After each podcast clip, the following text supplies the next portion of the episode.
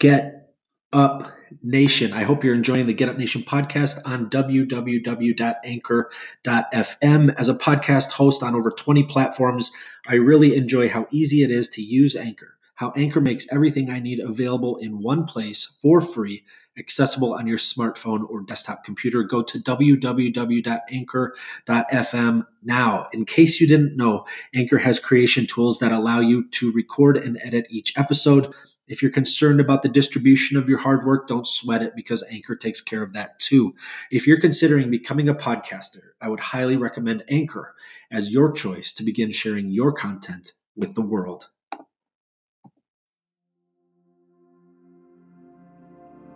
What up, Get Up Nation? My name is Ben Biddick, the host of the Get Up Nation podcast and co author of Get Up The Art of Perseverance, with former Major League Baseball player and CEO of Lurong Living, Adam Greenberg. Recently, I spoke with renowned resilience expert Linda Graham. Linda became a licensed marriage and family therapist in 1995, specializing in helping people reverse the impact of stress and trauma, manage anxiety, depression, loneliness, and shame, and shift out of reactivity, contraction, and smallifying into openness, trust, and conscious, compassionate connection. She has spent her life and career guiding people on reliable paths of personal growth and self transformation. Her first book was called Bouncing Back Rewiring Your Brain for Maximum Resilience and Well Being. It integrated modern neuroscience and Western relational psychology with Eastern contemplative practices to help readers shift out of old patterns of response to life events to more flexible, adaptive coping strategies that lead to more authentic resilience and well being. Since the release of her first book, Linda has trained thousands of clinicians and clients in clinical trainings and personal growth workshops, through online courses, and in meditation centers in the United States, Canada, Australia, Europe, and the Middle East. Linda's second book, which we discuss on this episode of the Get Nation podcast, is called Resilience. It leads readers through an evidence based trajectory of tools that spans somatic, emotional, relational, and reflective intelligences to face and cope with any adversity, recover personal strengths and resilience, and move into a compassionate and courageous new life. It is my honor to welcome Linda Graham to the Get Nation podcast. Really glad to be doing this. I'm very impressed with the work that you're doing, so this is a good connection. It's my honor to have you here, Linda, and I'm so glad you've taken time to speak with me about your new book called Resilience. It's been impressive to read the book and learn more about you and your work. When readers open the book, they see amazing people providing testimonials for what you've created here, including James Baraz, Sylvia Boorstein, David Richo, Tara Brach, Elisha Goldstein, and the list goes on. Why have you dedicated your life to helping people develop resilience? Well, resilience is so foundational to our well-being. It's so foundational to navigating life at all. It's something that human beings are called upon to do pretty much every moment of the day, certainly in many, many difficult, tragic moments of their lives. So it's so essential to the human enterprise. As a psychotherapist for 25 years, I help my clients recover their resilience, recover their capacities to cope with whatever challenges, crises, disasters that they're coping with in their lives because the capacities are innate. They're built into our being because they're built into our brain. We all have the capacities to be resilient, but we need to learn from other people. We need to learn from experience the tools that we can use to actually strengthen our brain, strengthen the capacities to be resilient. So the book that you're mentioning, Resilience, has 130 exercises in it to help people recover those capacities to shift gears, to respond more flexibly, adaptively to whatever they're facing, whatever level of disruption to their resilience they're facing. Because we learn we learn to be resilient through experience. The brain learns everything through experience. So by trying to offer tools in an organized program where people can find the experiences that will actually be most relevant to them in recovering their resilience, they'll be able to move again into thriving and well-being. So that's that's a deep joy to be a, and a privilege to be a guide in the process that people go through to recover their resilience. Amazing. You describe resilience as the capacity to bend with the wind, go with the flow, bounce back from adversity. You mentioned how it's essential to the survival of human beings, but not only that, resilience is essential for the thriving of human societies. Why is resilience essential for human beings to thrive? So, we cannot do enough to protect ourselves from harm, difficulty, trouble, tragedy happening along the way. That's part of the human condition. But human beings are also hardwired by our evolutionary biology to do more than survive that. We come together in groups. We resonate with each other as human beings. We support each other as human beings. We're capable of love and compassion and meaning and purpose and awe. So resilience is really essential to helping us develop and manifest all of our capacities as human beings. That includes persevering. It includes overcoming suffering and tragedy, but it also includes learning, growth, change, transformation.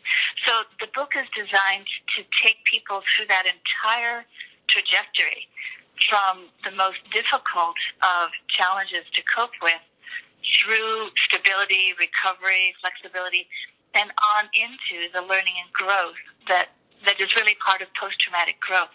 The book is designed to take people through that entire trajectory. In the introduction of your book, it reads, Occasionally we are called on to deal with greater troubles and adversities, not just hiccups, but earthquakes that overwhelm our capacities to cope, at least temporarily. They include troubles like infertility, or infidelity, a diagnosis of cancer, losing a job several years out from retirement, a daughter arrested for selling pot, or a son wounded in combat overseas.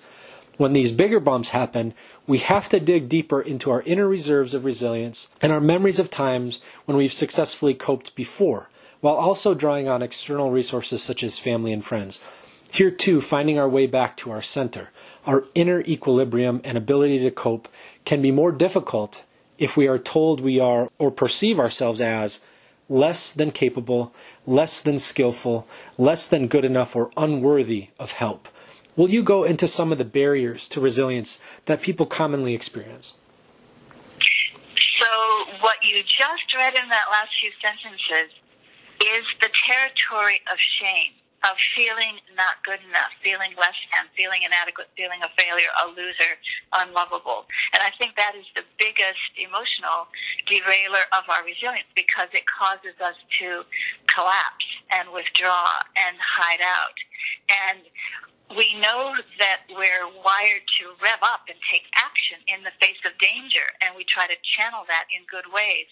But when we're in shame, we are more likely to collapse and numb out, so we're immobilized. We're paralyzed. We're not taking action. And I see that as the biggest derailer of our resilience. And so many of the tools in the book are designed to help people address that sense of shame or address the inner critic that keeps pounding on them to create that sense of shame and come back into self-awareness, self-acceptance, self-appreciation, really the best protections we have against stress and trauma. So I really work on the relational intelligence within ourselves to be able to be aware, acknowledge, accept, tolerate, work with all of ourselves, even the parts of ourselves that we don't like so very much or that we might be ashamed of, because we really need the energy of our whole self to be resilient. So as a psychotherapist, I know how important it is that people really come to that sense of self appreciation and self love in order to be resilient. So, yes, I do focus on that. Uh, you also write one of the behavioral outcomes of a mature, well functioning prefrontal cortex in the brain is the ability to be resilient. Will you share some of what science tells us about our brain's ability to develop qualities like resilience? Well, there are many, many, many ways I could answer that question. I'm going to take just one angle on it, and that is science now is demonstrating the power of cultivating positive emotions as a way of shifting the functioning of the brain out of contraction, out of reactivity, out of the negativity bias, out of that shutdown, into more openness again, more receptivity, the bigger picture, more optimism, so that they're finding this is both neuroscience and behavioral sciences combined.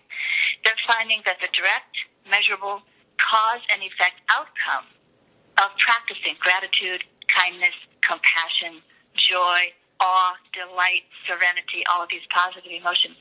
The direct outcome is resilience. So that when we can be with other people and share a moment of gratitude or kindness or compassion, the engagement with other people helps support our resilience, but so does even feeling those positive emotions. And we know even in the midst of trauma and tragedy, it's essential hmm. to be able to find moments of the positive as a respite from all of the grief, as a respite, a refuge from all of the overwhelm. So that's just one way.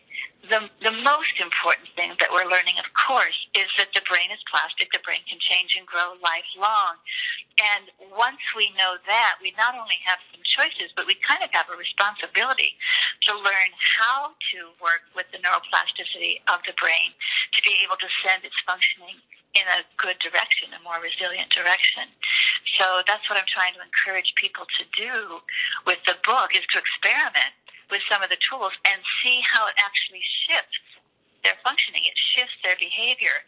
Because once people learn that they can create those kind of changes, they're more likely to be convinced that they can. They can claim themselves as being a learner of resilience. It's so exciting to hear you speak of what's possible for human beings when adversity or when tremendous pain or trauma may try to convince us otherwise. Very inspiring and exciting to hear you speak of, of what you're creating in people and uh, what we're learning every day.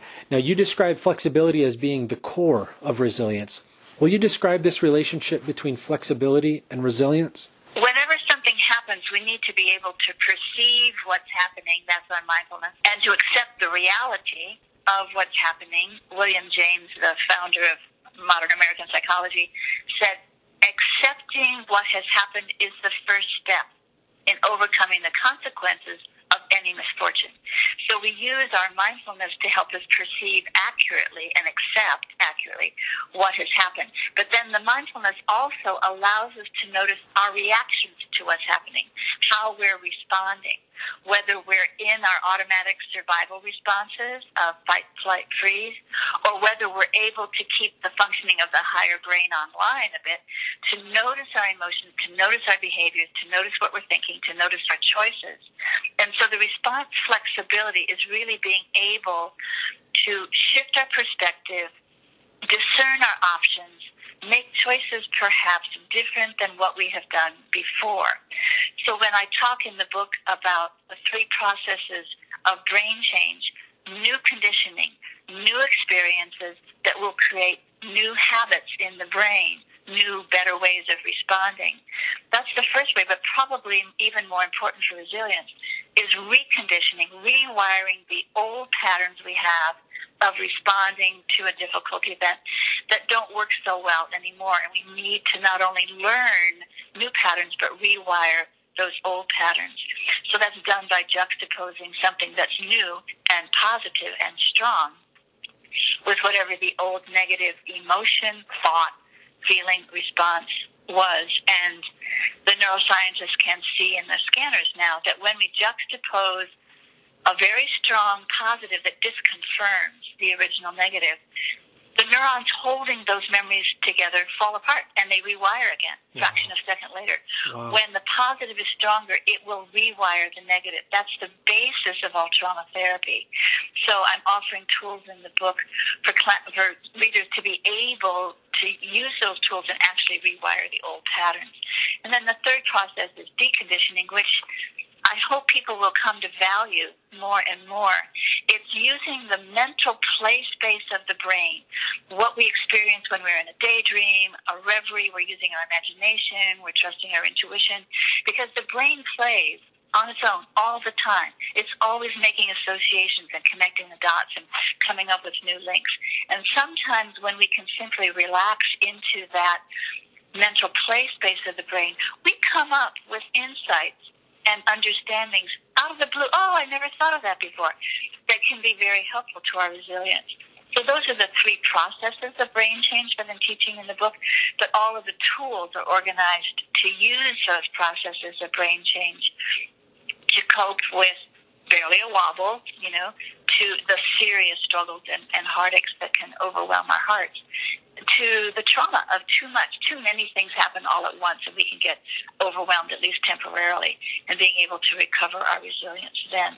So hopefully readers can find their own experience somewhere in the book and see which tools are the most helpful to them. I'm so impressed by your service of others with what you're creating and sharing. People are facing unprecedented amounts of change and volatility today, from rapid technological advancement to unsettling political events, to wars, to racism and discrimination, to natural disasters, societal systemic abuses, to concerns about the degradation of our natural environment, acts of mass violence in our schools and businesses. What are some experiences you've had where you've helped someone recover their resilience and get to a point of confidence, of peace, and post traumatic growth? I could perhaps talk about an individual story, and with your permission, what I'm going to do is maybe just talk about five steps that anyone goes through when they're facing a disaster or something truly traumatizing.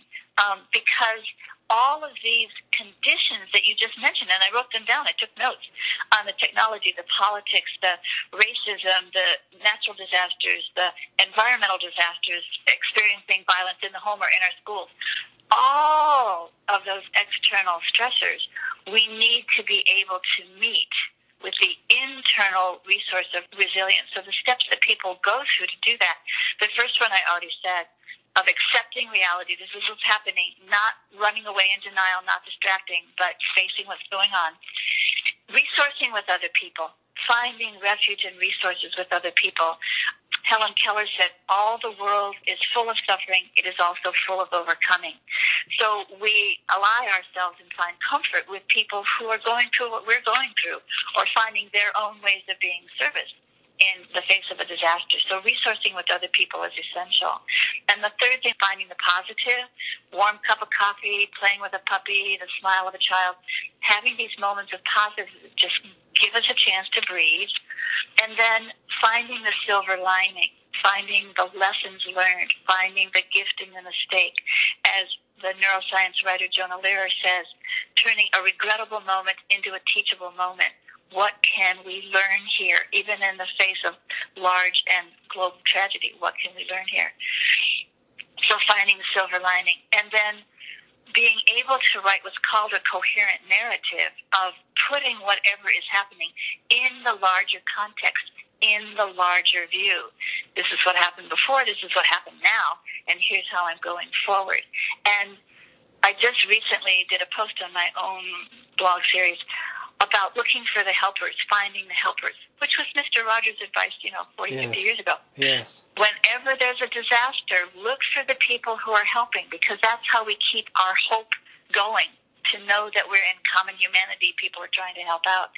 So being able to put what's happening in that larger picture, that larger story, is also essential to moving through the trauma. And then the last one, which I know you have addressed in podcasts on your website, what did I learn? What's my new meaning or purpose? What's the new gift, the new opportunity, the new sense of community that would not have happened without this tragedy? In other words, what good came of this, not in spite of, but because of what happened. And that's really considered the, the hallmark of post-traumatic growth is being able to find that new meaning, not in spite of, but because of what happened. So those are some of the steps that people will go through when they're dealing with any of those external stressors that you were mentioning. Hmm. Amazing. What is your message for the skeptical listener who feels overwhelmed, embittered, and helpless in dealing with their personal adversity, who's been overwhelmed possibly by a series of traumatic events that have happened in rapid succession, um, and not being aware of what's possible with regard to resilience a person who may have resorted to habitual thinking that channels thoughts toward hatred or an ever simmering anger. Uh, what is your message to a person who's trapped in these destructive processes? This is a huge question, Ben, as I'm sure you know. Yes. Um, ironically, just at this very moment, I'm reading a book called The Choice Embrace the Possible by Dr. Edith Eger who survived Auschwitz as a teenager. And and in her memoir talks about moment after moment after moment after moment making a choice. She now works with combat veterans. She's 90 years old, still a practicing psychologist. She works with combat veterans who are lost in a way just as you described. Lost in the darkness, in the helplessness, in the paralysis, or in the anger, the wanting revenge. And the key is connecting somehow with the humanity, helping this person connect again with their own humanity, which is why very often equine therapy, working with horses can be effective, working with guide dogs can be effective, connecting again with a sense of humanity and being alive and being engaged with other living beings.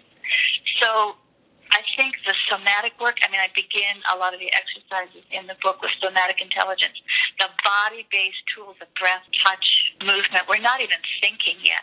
We're just coming back into the body in a way that feels safe and comforting and touching the humanity, just a hand on the shoulder, a hand on the cheek. Um, that's how I would begin to work with someone who seems kind of lost, is me trying to find them hidden in that hollowness or that darkness and helping them find themselves again. I know that so many combat veterans and first responders who go to work every day and face lethal situations and moment to moment decisions where lives hang in the balance and intense public scrutiny and are dealing with enormous stressors and challenges. I hope that we have all heard what you have just said and that we can connect each and every one of us with that humane part of ourselves and continue to do it over and over and to develop use your book to develop a practice where we're able to do that so that in each moment we are kinder more humane and see the big picture as well as the small picture who are able to regain and recover our resilience and uh, create a world that we all desire to live in where each life is valued I love the depth of your book. I love how you take readers through so many important concepts and you offer us a profound ability to change our lives when it comes to one of the most essential experiences we have to deal with adversity. I think even now the wildfires in California and, and how many people are being challenged with so much adversity and, and other natural disasters that are happening. You even go into the roles that the five intelligences play in our resilience development why was it important for you to help strengthen your readers' somatic intelligence, emotional intelligence, relational intelligence within ourselves and others, and then reflective intelligence? Well, we all have these intelligences and tools to strengthen them. I presented them in that order because that's how the brain works. So we're trying to create safety within the brain first with the somatic intelligence, just being able to use breath, touch, movement to recover our natural baseline physiological equilibrium. We all have a range of resilience. We want to be able to bring the functioning of the brain back into that physiological range of resilience. The emotional intelligence is important because we do get overwhelmed with these powerful surges of anger or fear or sadness or disgust. And to be able to be with and manage those feelings so that we're not running away from them, but we're not taking them out on other people either. And then, as I said, there really is a lot of power in cultivating positive emotions to shift the functioning of the brain so that we do that not just to feel better, but so that we can do better. The relational intelligence within is this self-acceptance, self-appreciation, self-love. It is at the core being able to be resilient and to be able to serve other people. The relational intelligence with others is simply very often people become mistrustful and wary of reaching out to other people for help, and yet that's how we're wired as human beings to reach out to other people for help and to offer other people help. So recovering some of the skills that make it safe again to be connected with people. And then the reflective intelligence, of course, is the mindfulness, being aware of what we're experiencing while we're experiencing it, and especially being aware of our reactions to what we're experiencing so we can manage those and choose better, and discerning our options so that we can take a different path. We can be more effective in whatever we choose to do. So I'm trying to build those tools just as the brain does, little and often, small practices repeated many times, but eventually developing a kind of resilience that can face the major stressors and disasters that you've been talking about so consistently and so eloquently. There's a lot of really difficult stuff to deal with in the world right now. And we need to develop our practices to be able to do that. If I can just say one thing here, we're, we're familiar now with the shootings at the Tree of Life Synagogue in Pittsburgh, Pennsylvania. And probably people know the story of the emergency room staff that treated the person who did the shooting out of their tradition of compassion and love and service. And it was a remarkable moment in human history when someone can be shouting death to the Jews as they enter the emergency room and they are treated with kindness and compassion by the Jewish staff of the hospital. I think it's an amazing icon of resilience of how we respond to tragedy and hatred from those deeper reserves of love and compassion that we may have spent a lifetime cultivating and they're ready to call on in the moment that they're needed. It gives me gives me chills to even hear of that and truly the most the highest in self-restraint and discipline and kindness and compassion happened in that room and mm-hmm. uh, I cannot say enough about uh, that amazing staff Linda, it's been an absolute honor to speak with you here today. I always end the show with six questions to help my listeners understand the why within my phenomenal guests. Will you be willing to run through these questions with me? Sure, sure, of course. All right. Who are you thankful for today? I am thankful for so many friends who see me and believe in me. And now that we've discussed who you're thankful for today, what are you thankful for today? Always, always, always, I'm alive. There have been occasions where the car almost went off the road or I almost drowned or something could have happened and I didn't. I was alive. And so the prayer every moment is, I'm alive. Whatever happens next, I'm here to deal with it. Hmm. I'm alive. How do you fuel the fire within you? Ah, uh, as many of the people that I've talked with about resilience nature, spending time in the awesome beauty of nature, a reality that is much larger than me, much larger than whatever problems I'm dealing with at the moment, and being fueled by the mystery, the majesty, the miracle of existence. And just walking through nature, sometimes with a friend, with a moment of gratitude that life exists at all. What's one thing that adversity you've experienced has taught you to value? Ah, uh, recently, and I tell the story in the book of where I dumped, I was dumped into the ocean with my computer on my back, so the computer was gone, and I thought about the wildfires going on. You know, it's just my data; it's not my life or my home. But what happened out of that incident was me learning that the practices of resilience do strengthen, and they do show up and I could spend the next four days teaching where I was teaching, noticing the gratitude show up, the compassion show up, the planning and making my to-do list, but also letting people support me. I, I had a laboratory where I could watch resilience show up, and that was a great learning for me, that when we do these tools, they will show up when we need them. Hmm.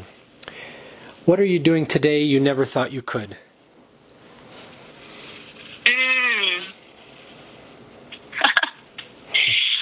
Letting go hmm.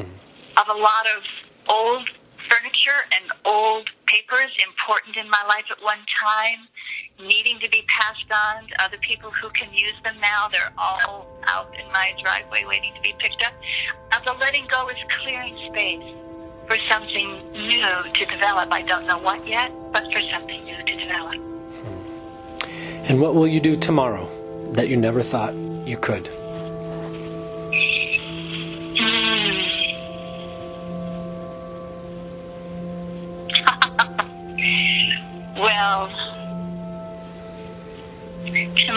I'm going to make sure, actually, I do think I can do this, but sometimes we just get too busy to bother.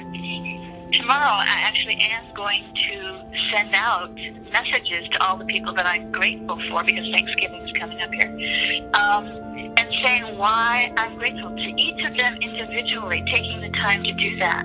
Because other people do sustain me as I try to sustain them. And taking time to notice that, acknowledge that, put that out into the universe. We all depend on each other for our resilience, our well-being, and our thriving. And just taking a moment to acknowledge that. That is a beautiful thing. It has been such an honor and a pleasure to speak with you. How can people learn more about you and your work? I have a website, lindagraham-mft.net. And it has many, many audio recordings of the exercises, interviews with other experts on resilience, the archives of all the newsletters, and the weekly resources for recovering resilience. It's a, really a, a treasure trove of resources, and it's all free. It's all easily downloadable. So there's there's a lot that people can find on that website. Thank you, Linda, so much for joining me on the Get Up Nation podcast and helping Get Up Nation to be resilient, overcome our adversity, and confidently face a troubling world. Thank you so much, Linda. Thank you, Ben, for having me. It's been a joy. How powerful it is to develop an awareness of what we're capable of, the power that is within, even in the face of the most traumatic and troubling adversity we can experience. If adversity and its effects are impeding you from being the best of who you are, it's time to recover your resilience. Let Linda be your trusted guide by purchasing a copy of her book, Resilience, or hiring her to help develop resilience in your organization. This moment is an opportunity for you to reconnect with yourself and those you care about, regardless of what you've been through. This is Get Up Nation. This is where we help you transition from post traumatic stress to post traumatic growth with the finest experts and the finest examples you can find. Subscribe to become part of this powerful movement that fearlessly faces adversity and its challenges, supports each other along the way, and helps us all overcome.